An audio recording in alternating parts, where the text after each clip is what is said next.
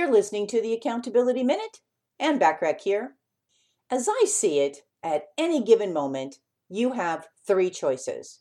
The first one is give up on ever achieving your goals. The second is procrastinate taking action in hopes that you'll get serious about your goals in the future. And the third is achieve your goals now and realize your dreams. Woohoo! If you find yourself leaning towards the first option of giving up, understand that sometimes it's easier not to work hard to achieve your goals because you aren't willing to put in the time and the effort. And that's okay if that's really your choice. But beware, fear of failure and disappointment will keep you trapped in a mediocre life that is so much less, at least I'm guessing that it's so much less, than you deserve.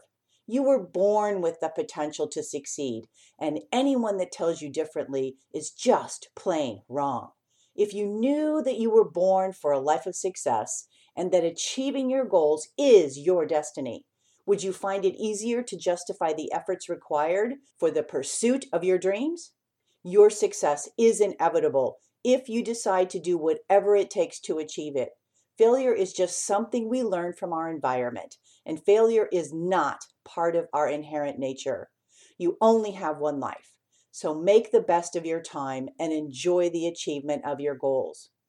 Remember to take advantage of all the great complimentary business tips and tools by joining my free silver membership at accountabilitycoach.com. Thanks for listening.